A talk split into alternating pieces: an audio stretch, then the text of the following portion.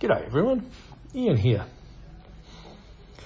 I've been thinking a little bit lately about stress, and not the sort of stress that we think of in the 21st century. I've been thinking about the fact that here in Australia it's starting to cool down.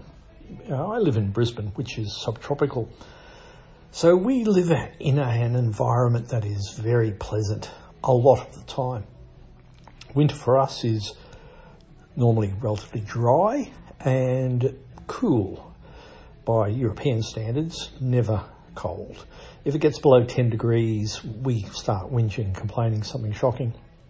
And uh, generally speaking, if it's under 20 degrees, we start you know, rugging up and putting scarves on and pretending that we're cold. But in actual fact, we don't get much in the way of cold weather at all, really. Uh, there are rare, rare, rare days, like we haven't seen one for two years, where we'll get a frost. But uh, it, generally speaking, it's pretty good.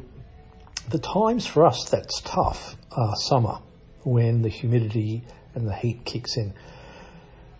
It doesn't necessarily get that hot here in Brisbane. That's because of the humidity, and a 30 plus degree day with 80% humidity can really knock you on your ass. So for me, probably the hardest months are probably October when we get the first blast of heat and humidity, and then February when it normally locks in for an extended period of time and it's just brutal. Um, in October, when it first kicks in, I actually make the point of embracing the heat and humidity, not running away from it.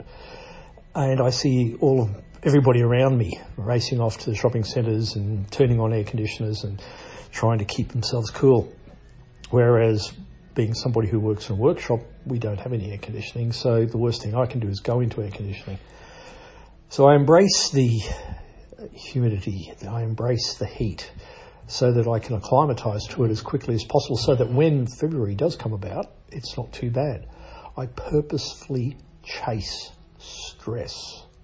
And that's the point I'm making, because at this time in human history, we have the opportunity to avoid stresses.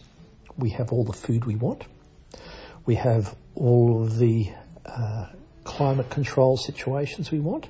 We uh, you know, we can, generally speaking, avoid things like plagues, even though we're going through a pandemic at the moment, uh, warfare, uh, mayhem. You know, life's pretty damn good when you think about it. The stress that is thrust upon us it tends to be things like work stress and mortgage stress and those sorts of more intellectual stresses. But the actual stresses on our bodies, the stress of food deprivation and the like, don't tend to exist these days. In actual fact, it's the inverse. And I heard somebody say just recently, and I thought it was relevant, that we should take the time to, uh, how would you best say it? Uh, put our bodies in a state of stress that strengthens it. So instead of turning on the air conditioning when it's hot, embrace being hot.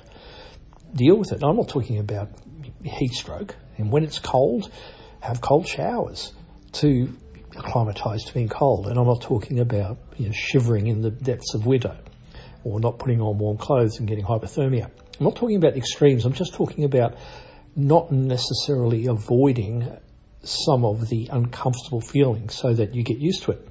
Maybe not eating for a day. Oh, is that a radical thought? Uh, there is talk a fair bit about uh, uh, avoiding some meals, not for any other reason than it's good for your health to not always be digesting food. I think there's a lot to be said for that you know, sometimes it's maybe good to do a, an all-nighter. Maybe it's sometimes it's nice to have a bender. Maybe sometimes it's nice to indulge rest. Uh, stress your bodies with uh, cold showers. Like I always finish a shower with cold water. Mind you, cold water here in Brisbane doesn't tend to be all that cold anyway. But uh, I have to chase a bit of stress in order to help myself feel alive, I think. And because of that, even though I'm now aging, I've got incredibly good health. And I can't help but think that maybe it's helped that uh, instead of, for argument's sake, driving to the shops, I walk. Uh, and uh, I have made a point of cycling to work for the last many years. Well, basically all my life, but uh, whenever possible, I always cycle to work. Not because it's easy, but because the stresses of physical exercise has long-term benefits.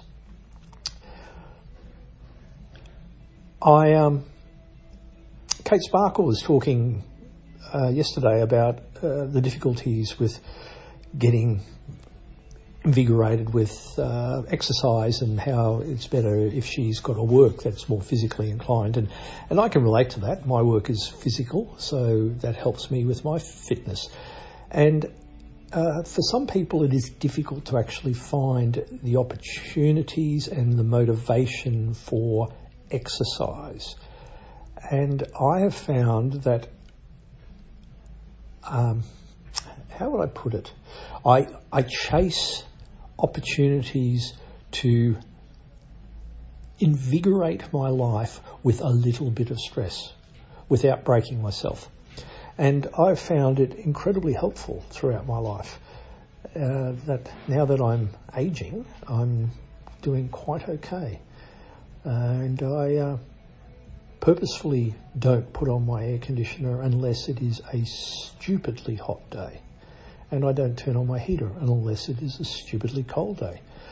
I will chase more agreeable ways of maintaining a good health and uh, yeah, feel good about life. Yeah, just a thought for day three of Audio Mo.